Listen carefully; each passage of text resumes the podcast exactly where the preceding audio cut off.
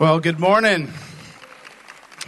I would highly recommend you do not miss that Taste and See EP this Wednesday. If you miss it, then you miss what you would have gotten if you were there. Do you know that? The outfielder always misses the ball if he's not there. Can't catch the ball unless you're on the field. Yeah? Can I go home now then? That, that work for today? Well, today, after the end of service, we have our dream interpretation teams. Um, you don't want to miss that. But Phyllis Miller wrote a book on Doorway to Dreams, hearing the voice of God through dream interpretation. So you can purchase that over there, or that's also in the bookstore. But she's gonna, they're gonna, their teams gonna be doing after. So if you've had a dream and you want it interpreted, I suggest you get on the field and go over there and let them minister to you this morning. They're an amazing group of people. All right. Well, there's so many different ways to go this morning you know, in worship, um, there was a lot there.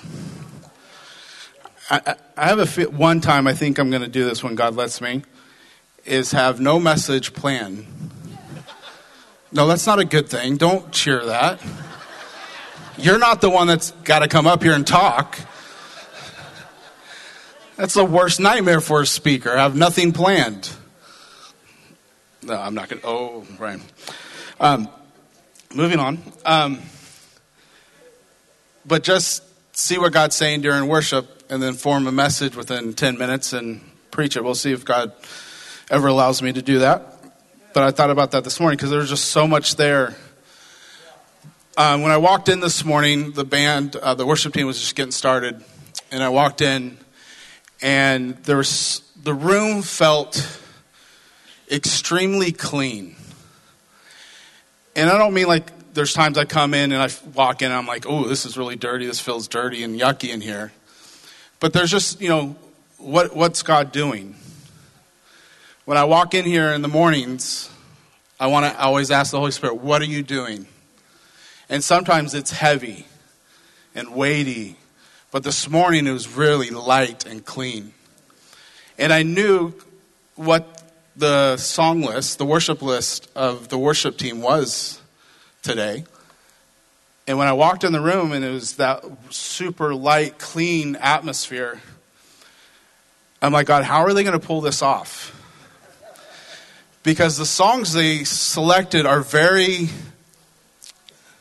kind of aggressive, break things apart, break into freedom in a good way. You know, their anthem let's get some work done, let's go to war songs. But that wasn't the atmosphere I walked into. And they did it brilliantly today. Because there's some of us in here that are carrying some really heavy stuff. And there's times when God comes, when Jesus comes along and brings a sledgehammer and breaks it off of you. How many of you have experienced that before? And it's wonderful. And I feel like a lot of us, some of us this, this morning came with that heaviness and just hoping God would come along with a sledgehammer and just break it off you. But that's not how he came this morning. He came and wants to just walk by you and just with the flick of his finger switch it to a coat of honey. That he didn't come today with a sledgehammer which he does often, and it's amazing. But today he's coming in a different way. He's coming in his peace that turns your heaviness into sweet honey. So if that's you this morning, you came in with this heaviness of what you're going through, the warfare you're in, circumstances I just want to pray that, sweet honey, if that's you this morning, you have courage enough to stand. I want to pray over you this morning. If that's you this morning, yeah.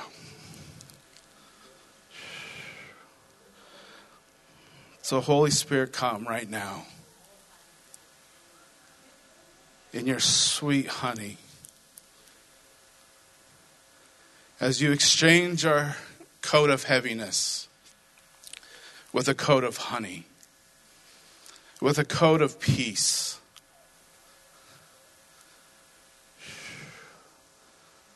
So, Jesus, with your peace, remove that heaviness and wash over with your sweet honey. Right now, in Jesus' name.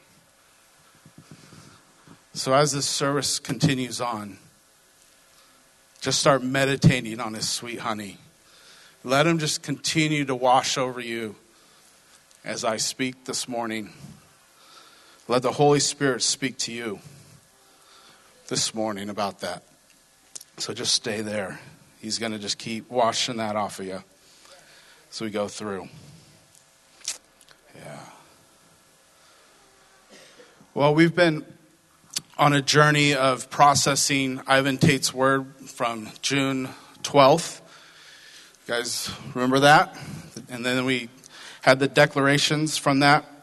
So Ivan gave these seven points to the, this word that he spoke over the mission and released that here. And we've so we've been talking about that, right? Yes. Good. Don't get quiet on me. The first one was number one was time for being led by fear is over. Number two was time for staying home and away from your root system is over. Number three, season of multiplication is at our door. Number four, season of unnecessary warfare is coming to an end. Number five, nothing has the power to stop the move of the Holy Spirit. Number six, season of filling, not emptying, is upon us, and his glory and his people will occupy the house. And number seven, the last one, no debt can survive in the atmosphere of our generosity. And from those, Dad created declarations that we've been saying, right? Yes. yes. Just so you know, they are on the website. So if you want to download those, print them off, put them on your fridge or whatever, they're on the website. And we're actually getting cards printed, hopefully, to have them here soon for you guys next week, hopefully. So you guys can take those with you and declare those over your life and your family and your household. So there you go. So today, I want to talk about number four. Season of unnecessary warfare is coming to an end. And this is the declaration we had. We declare that the season of unnecessary warfare is coming to an end. Therefore, the voice of the empowered church will be heard in the land, and the giants of opposition will fall. Yeah. So we're going to talk about that a little bit today.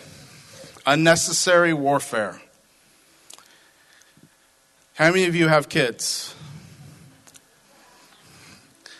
How many of you have come to realize when you have kids, there's a little bit of warfare? And as we learn to be parents, we learn that there's necessary warfare and then there's unnecessary warfare. There's times when I've come across an issue and I make it an issue that the kids have done or said or something. I'm like, oh, that I need to address that now. And I address it, and we go from a house of peace to an absolute chaos because I thought there was something I needed to declare war on. And it throws the whole house into chaos. And afterwards, I'm like, what did I do? I mean, my first reaction is, oh, these horrible kids, how they react to these things. What are they thinking? How, gosh, I wish they would just grow up. Is my first response. But then I'm like, oh, crap. What did I do? Why did I even make that an issue? It's not even an issue. Why did I do that? And it was unnecessary warfare in the house. And it never produces well. all it does is produce kids that are ready to fight. Now, don't hear what I'm not saying. There are issues, and there are things that you need to go to war with with your kids. And it could seem very insignificant, but when the Holy Spirit says, no, that you need to address that, you do it. And so there are things you go at work, but when everything is a battleground, all you're doing is training your kids to fight you because it's unnecessary. There's certain things that are just unnecessary. And so I, I've, I'm trying to learn that lesson with my kids, especially when they get to like 19 and it's a whole nother war battlefield of glory and splendor and loveliness. Yes. So today we're going to talk about that. So we're going to start this journey on discovering what warfare we should be engaged in. So we're going to start at the beginning. And we're going to go through the whole Bible, page by page, this morning. Or at least until my stomach says to stop. We're going to start Genesis 3, verse 1. It says, Now the serpent was more crafty than any of the wild animals the Lord God made. He said to the woman, Did God really say you must not eat from any tree in the garden? The woman said to the serpent, We may eat fruit from the trees in the garden, but God say, but God did say, You must not eat fruit from the tree that is in the middle of the garden, and you must not touch it, or you will die. So God had told Adam and Eve, hey, you can eat anything, just don't eat the tree of good and evil, right? The knowledge of good and evil. Yes? Yes. Read your Bible? No, this, okay, good. See, God was saying, hey, if you eat of it, you're going to die. Which means, if you don't eat of it, you're not going to die. And it's not a warfare you have to fight. Death is something you don't have to fight. Something death is not warfare you're going to have to participate in. It's unnecessary. But Eve let the serpent keep talking. This is verse 4. You will not certainly die, the serpent said to the woman. For God knows that when you eat from it, your eyes will be opened, and you will be like God, knowing good and evil. See, he's really good at speaking half truths. Because when he said, you will, not, you will not certainly die, in her present state, that was true. she hadn't eaten of the fruit, she wasn't going to die. But he manipulated it as though if you do this, you'll still live. She didn't know death, she didn't know anything would change. And then he says, For God knows that when you eat from it, your eyes will be opened and you will be like God, knowing good and evil, which is a true statement. Yes? Right? So he'll tell you half truths to get you to engage in warfare that you are not supposed to be a part of. He's saying to her, It's necessary for you to eat this. It's necessary for your eyes to be opened and for you to be like God and know good and evil. He's saying this warfare is for you. This is for you. This is what you should go after. He comes to convince them that the warfare is needed to be engaged. And as we know the story, Adam and Eve chooses to engage the unnecessary warfare that they were never called to engage. Because they were never called to engage good versus evil. but they engaged in an unnecessary warfare. And we know the story. What happens? They eat it, they realize they're naked. God comes into the garden, they hide from him for the first time ever. Because, see, there's consequences to engaging in unnecessary warfare. And so God comes, has a conversation with them. You can go back and read that. But at the very end, he clothes them. It says this verse 22 And the Lord God said, The man has now become like one of us, knowing good and evil. Now they've engaged in a warfare they've never, they were never intended to be in. There's always a price. Engaging in unnecessary warfare costs you something, a price you didn't need to pay. It was a price Adam and Eve did not need to pay, but they chose to engage in something unnecessary. So let's look at Jesus and Peter. So now, gone out of the garden, history's gone by, Jesus is now on the scene. So we can all take a breath. Can we all take a breath? Because Jesus made it so much easier for people. Read your Bible. He didn't. So Jesus is with his disciples. They're at the Last Supper. And Judas has been revealed that he's going to betray him. He's gone. They've done the supper. Jesus talking right before they leave, Jesus says something very interesting. This is Luke 22, verse 36. He said to them, But now if you have a purse, take it, and also a bag. And if you don't have a sword, sell your cloak and buy one. It is written, and he has num- and he was numbered with the transgressors. And I tell you that this must be fulfilled in me. Yes, what is written about me is reaching its fulfillment. The disciples said, See, Lord, here are two swords. That's enough, he replied. So they're leaving. They're about to go to the Mount of Olives to pray. And Jesus said, Hey, get some swords. And the disciples, Hey, we got two. And now they're getting excited. I, I can kind of see it as you know, I have three boys. If they're around weapons, they get excited.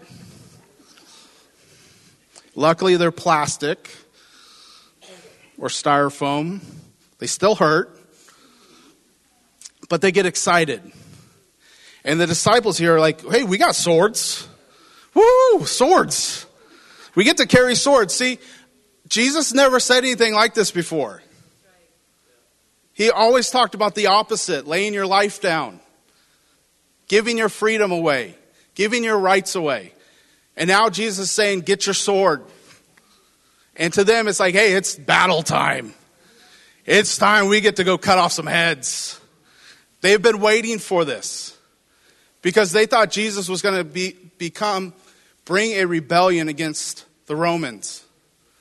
So this is what, this is their moment. This is their mindset. This is their moment. We get to go kill something.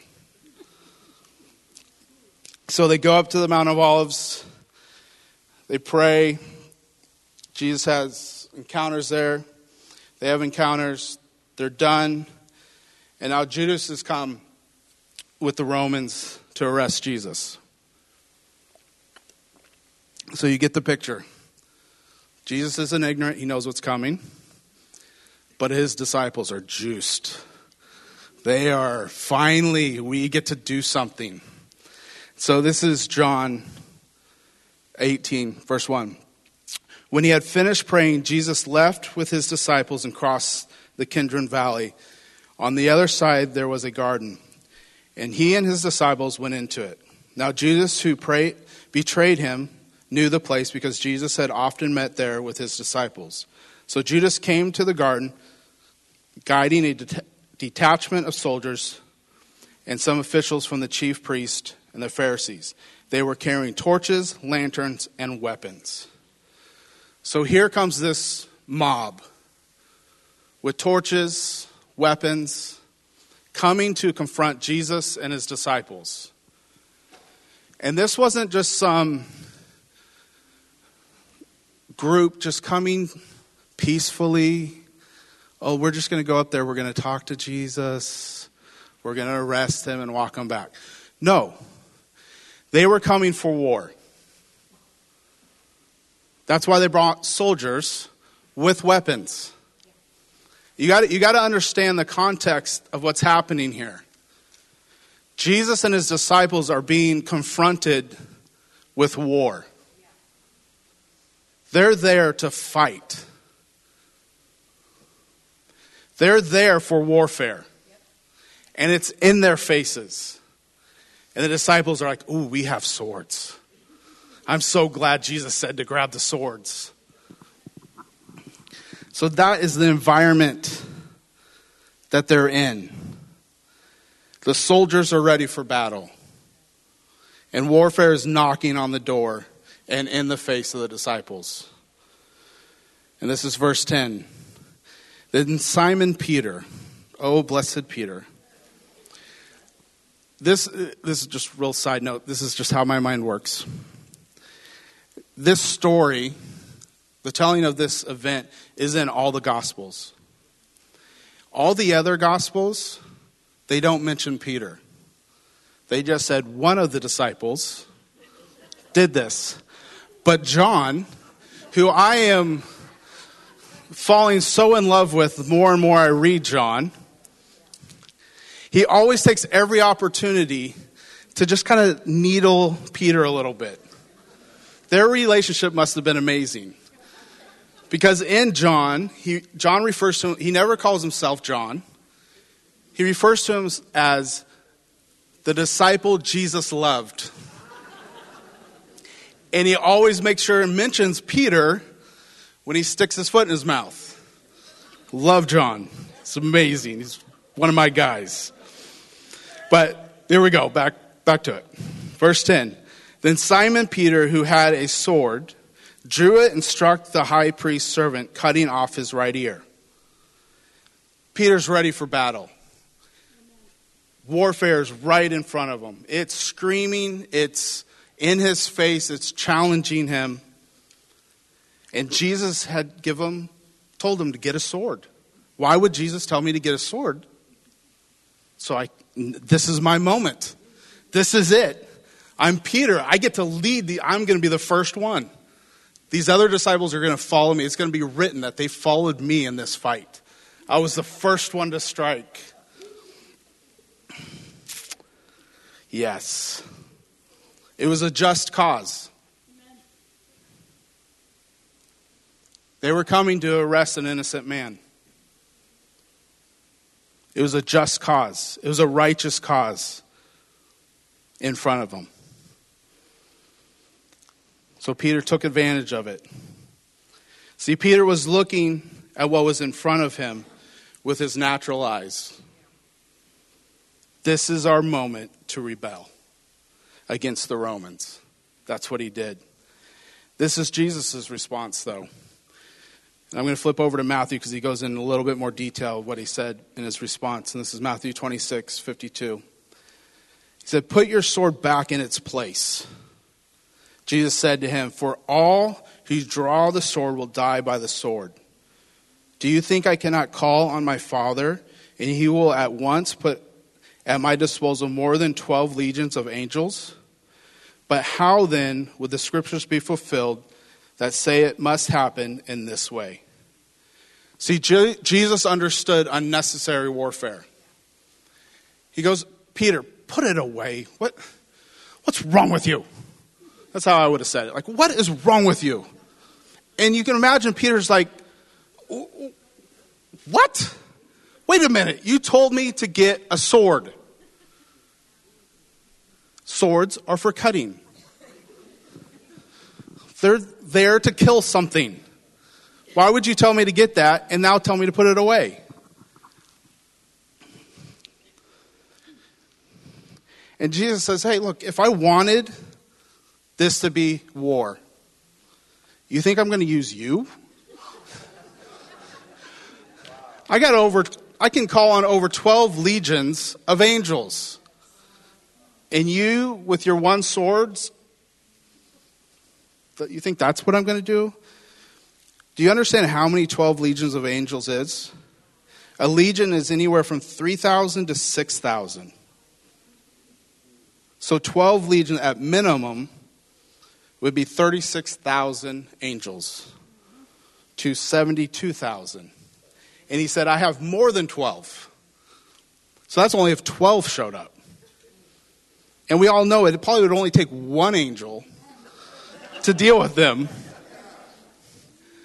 But Jesus is saying, this is unnecessary. Peter, this is unnecessary. This is not the battle to fight. Yeah, I understand it's raging in front of you. It's unjust. It's unrighteous. But this isn't the battle for us. This isn't the warfare for us.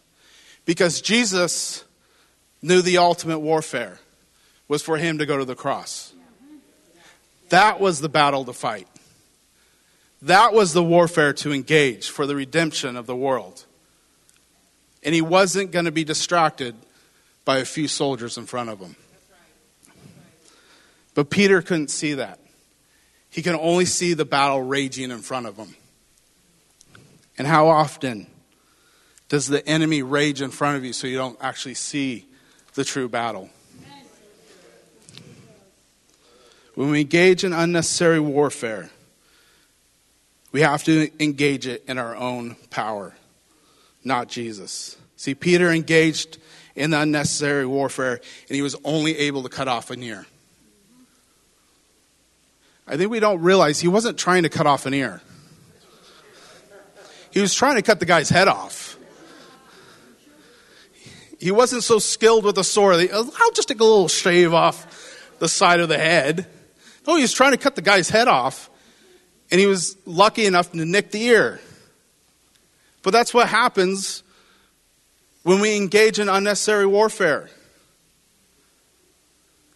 We might cut an ear off, but we don't get anywhere because it's not our warfare to fight.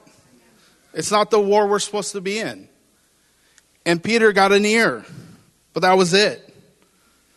He missed the giant head in front of him.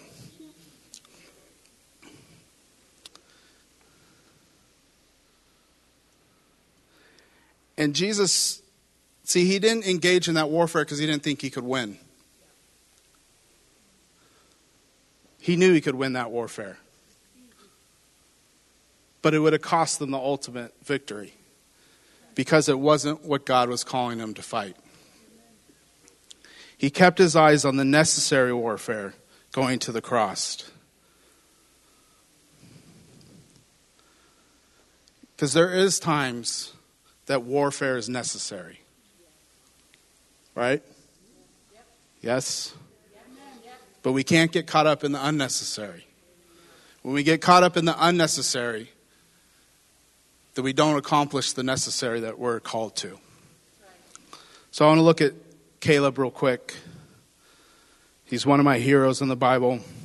It's not a lot in there, but it's powerful. Uh, so Joshua had led the children of Israel across the Jordan. They were taking the promised land. And they were at the point where he started dividing up the land through the tri- to the tribes. And Caleb comes to Joshua. At this point, he's 85 years old. And he reminds Joshua that he was one of the 12 that went and spied out the land and gave a good report. And that the other one screwed it up. He's like, hey, I gave a good report the other ones are the ones that screwed everything up for us. Just a reminder. Just I, it's not all about me. But you know, we wandered for 40 years. That was them. I'm the one good report. So this is Joshua 14:9. Pick it up. So on that day Moses swore to me, the land on which your feet have walked will be your inheritance.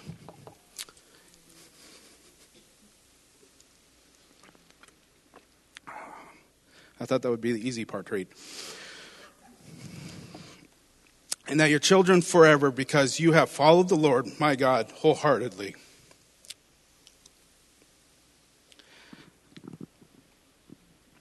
Now then, just as the Lord promised, He has kept me alive for 45 years since the time He said this to Moses. While Israel moved about in the wilderness, So here I am today, 85 years old. I am still as strong today as the day Moses sent me out. I'm just as vigorous to go out to battle now as I was then. Now give me this hill country that the Lord promised me that day. You yourself heard them that the Anakites were there and were cities were large and fortified, but the Lord helping me, I will drive out just as he said. Caleb's going to Joshua say, Hey, it's wartime.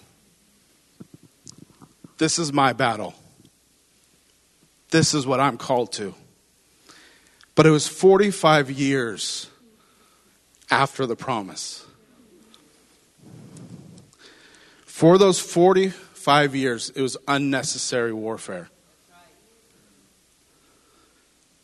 But now it was time to fight for the promise. It took 45 years for his warfare to become necessary. One of the reasons he's one of my heroes is because most of us, including me, if God promises something, if it doesn't happen in five minutes, I'm like, God, where are you? You promised me this. Why don't I have this already? Or we grab our swords and start hacking for it. Right? We start hacking for our promises, and we never actually got the plan on how we're going to get that promise. We need to fight for the promises God gave us. And for 45 years, Caleb did. But he did it by staying battle ready. He didn't go to the hill country and continue to fight them for 45 years. But he stayed battle ready. He said, I, am in the same shape I was 45 years ago. I was ready for a battle then, I'm still ready for it now. And it's time. God is saying, it's time to fight. This is a battle worth fighting.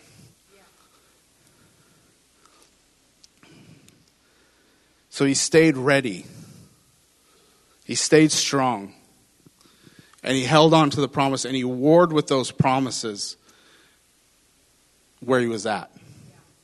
He stayed still, but in a ready position. How many of us get lazy with our promises? And eventually we just say, well, eventually it'll happen. But I'm going to move on to something else. Caleb stayed laser focused on his promise. And he's like, That is my battlefield. That is my warfare. I'm not to engage it yet until the time until God says, Yeah, now's the time. Are we willing to stay ready for battle of our promises? And wait on the Lord to say yes go for it. So how do we stay ready? Ephesians 6:10. Finally, be strong in the Lord and in his mighty power. Put on the full armor of God so that you can take your stand against the devil's scheme. Paul is saying, be ready. Be ready. But ready for what? What are we supposed to be ready for? Well, Paul is awesome. In the next verse, he gives that answer. Aren't you glad that? He didn't just leave us hanging. Verse 12 For our struggle is not against flesh and blood, but against the rulers, against the authorities, against the powers of dark world, and against the spiritual forces of evil in the heavenly realms. See, our warfare is not against flesh and blood. Let me try that over here. Our warfare is not against flesh and blood. See, Peter thought it was. And all he accomplished was taking the ear off. That's it. See, Paul is encouraging us to be ready for the fight, but we don't fight against flesh and blood. But it's against spiritual forces of evil in the heavenly realms. Let me give you a practical application to this. See, in our world, there's a lot of things raging. Yes? But we don't war against people. We don't war against politicians. We don't war against political parties. We war against principalities. We war against the demonic principalities and powers that are in the heavenly realms. So, how do we war against death? How do we, in the heavenlies, war against something that takes life? See, abortion is a real issue right now in our country, right? Yeah, doesn't matter what side you believe on it politically, it's a big issue. But we don't war against abortion with people. Paul says you war against it in the heavenlies. So we war against the demonic spirit, the demonic principality that's come to steal, kill, and destroy. That's what we war against. And it's a fight worth fighting. Because we're warring against principalities that want to take life. And Jesus came to give life. So that's how we war against abortion, is in the heavenlies.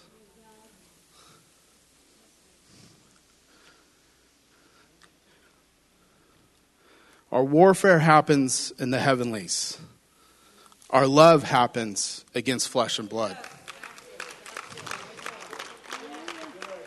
So we war with abortion, we war against it in the heavenlies. And we love the people that are in circumstances that they're choo- trying to choose whether life or death. And we love on those. We love on doctors. We love on the little girl that now has a baby growing in her and was conceived through horrific circumstances. But it's still life. And there's principalities that want to take that life. And that life is just as valuable as one that is conceived through a choice. But we as the church have to love on those that are in those circumstances. And we do that in the flesh.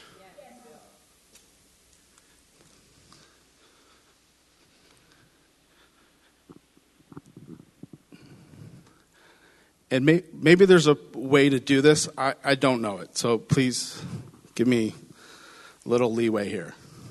I don't know if you can love in the heavenlies just in this context. Love is an action. I'm not saying you can't do that because with God, anything is possible. So, but God created us as humans to love people. And through that, love has to be demonstrated. So we have to love through our actions. So get involved. Figure out a way to love those women and girls that are in situations that they need love. Alpha is a great organization. They love them from conception through birth, after birth. They are a tangible way to love on a community that is crying out to be loved, no matter what their circumstances is.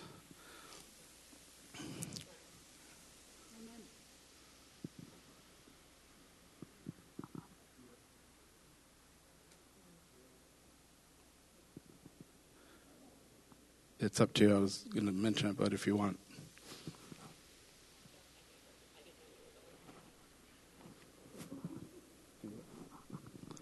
Yeah, come on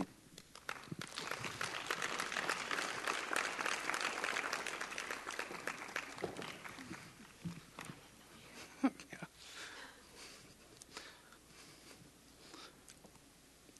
So, this is really personal.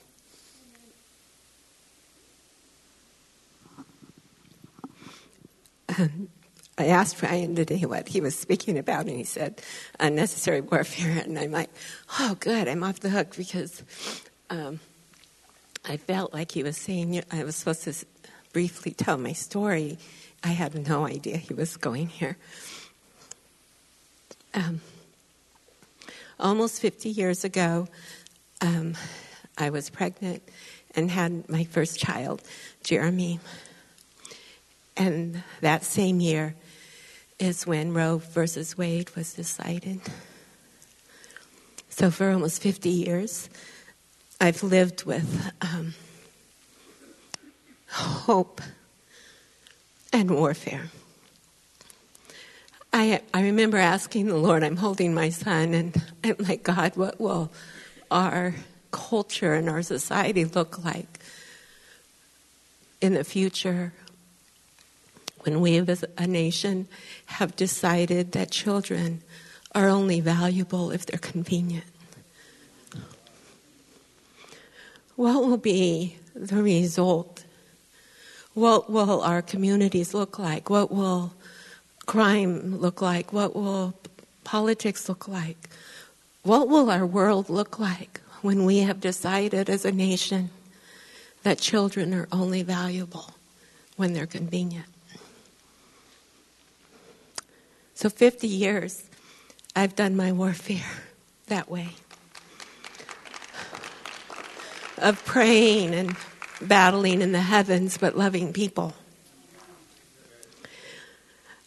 When this decision came down, and um, one of the commentators used as an illustration uh, a, a pol- political figure that is pro life, and she said very snidely, yeah, but I wonder what his stance would be if one of his daughters was impregnated by rape or incest.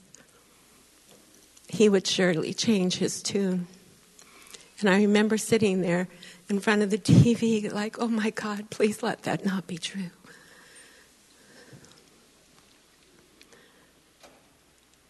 And I think it's time to really decide as a people do we believe life is precious because it's convenient or because it's alive?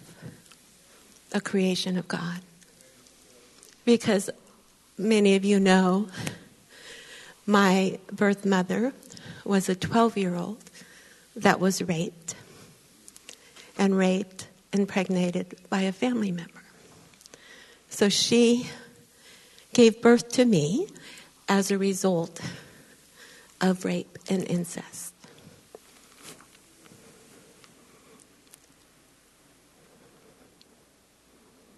So you have a um, credible witness in front of you. A child is precious and a gift of God no matter how it begins.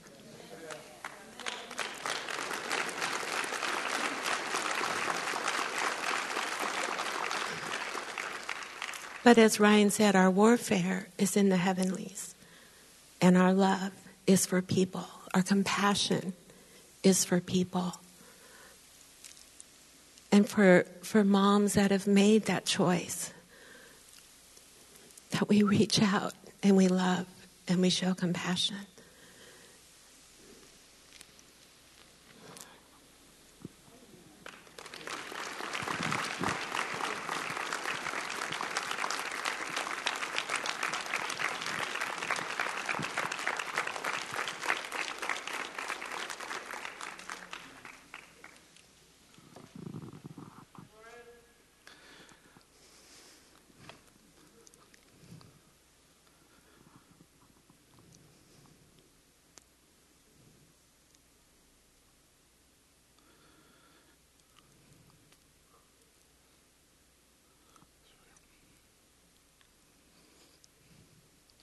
In a few minutes, we're going to pray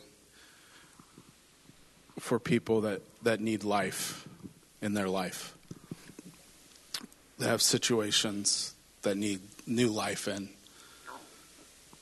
or kids that you need new life with. We're going to do that here in a minute.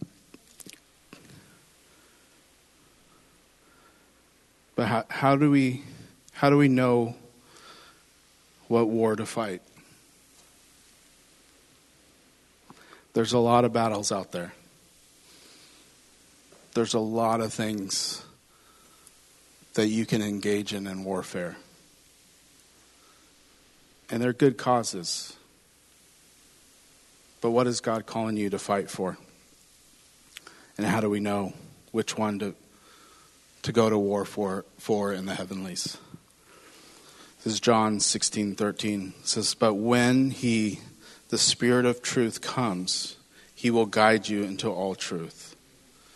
It really is this simple. Ask the Holy Spirit. Before you engage in warfare, ask the Holy Spirit is this what I'm called to fight? Or is this unnecessary for me?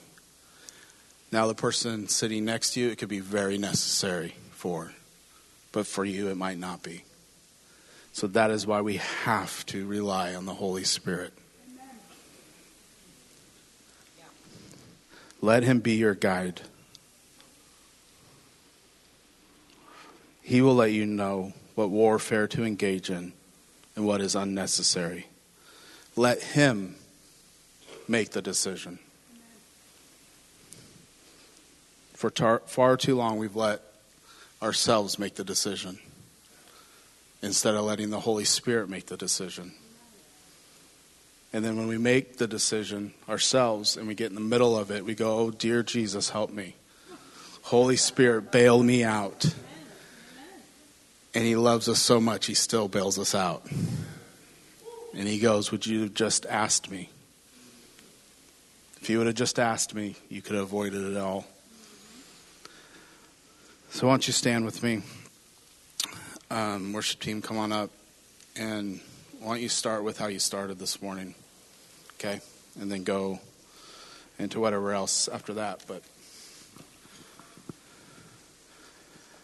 felt like it was important to wrap up this morning with reading Ephesians 6 10 through 18 over us.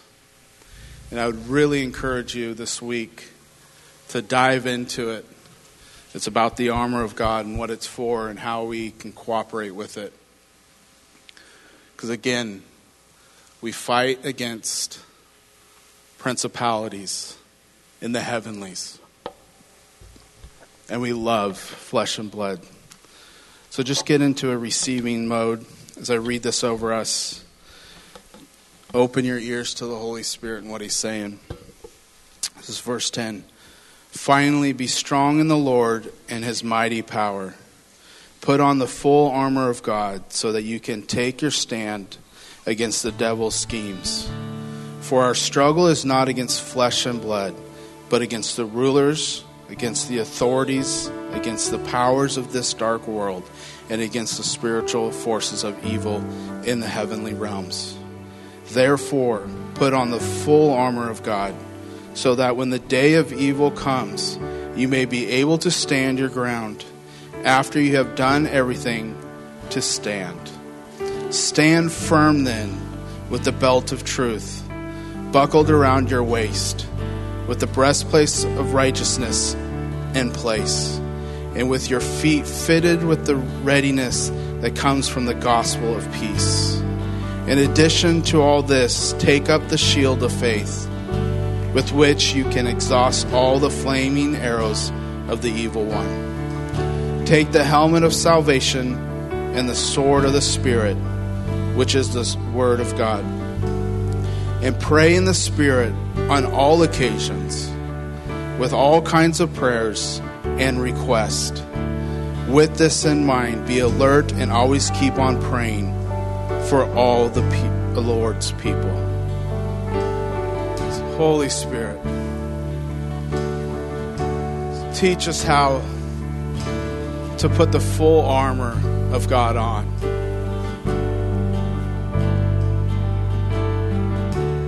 Teach us what every piece is for. and how to be ready. Through Paul, you say to stand.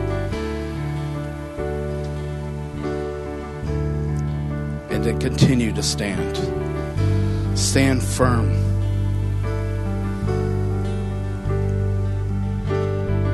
And the way we stand is to pray in the Spirit on all occasions with all kinds of prayers and requests. So, Holy Spirit, teach us how to war in the heavenlies how to love people, how to love flesh and blood.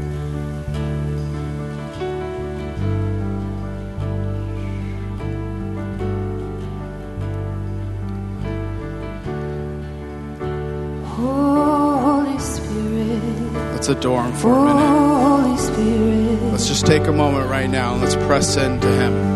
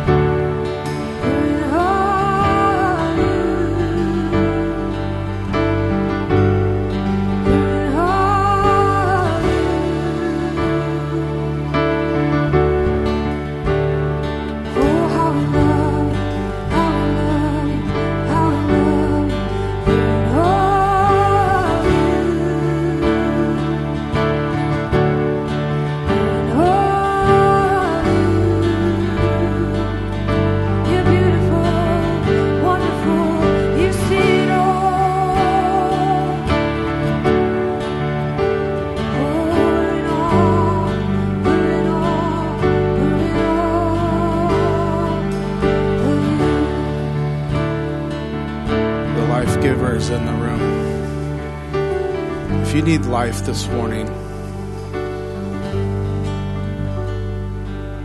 if you've never known this Jesus that gives life, He's in the room right now for you.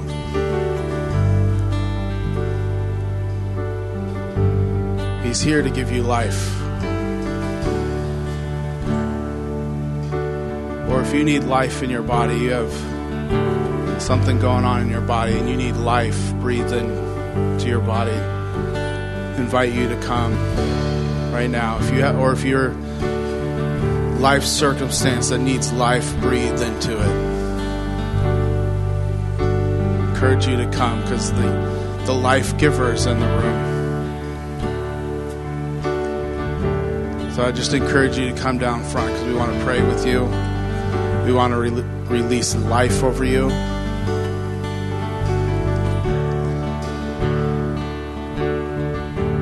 So if there's something you need life for, come.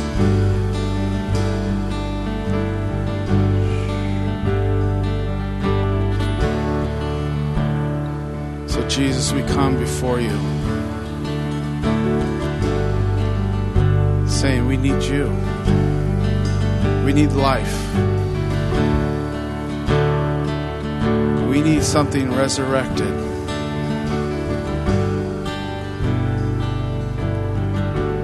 You are that resurrection life.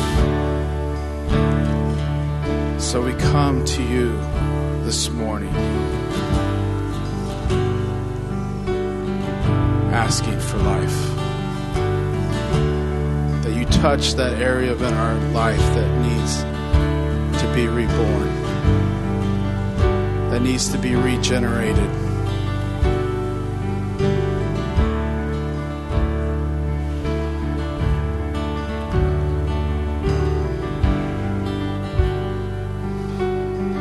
Speak to those dead places with life. No longer be dead places, but places of life.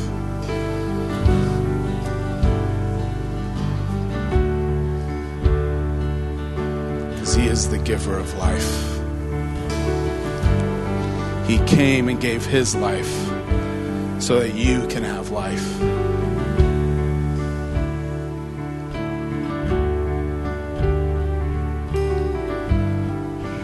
So, Holy Spirit, sweep through this altar area right now and bring that refreshing honey that brings life. We tap into you, Jesus, this morning. If I can have some ministry team minister to these up front. Dream interp teams, if you can go to your spots. Stay engaged for just two more minutes.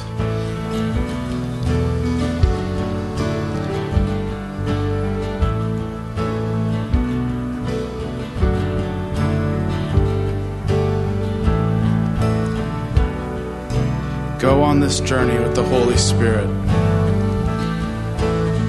of what is unnecessary and what's necessary warfare. Most of the time, the one that's the loudest in front of you is not what you're supposed to engage, it's what's behind it. But the, only the Holy Spirit can re- open your eyes to that. So go on a journey with the Holy Spirit dive into Ephesians 6 this week and go love somebody that you've never loved on before. Go show them that Jesus gives life through you this week. Go love this week and war in the heavenlies. Love you. Have a great week. Those altars are open if you need prayer this morning. Go get your dream interpreted. We'll see you back here next week for a powerful time.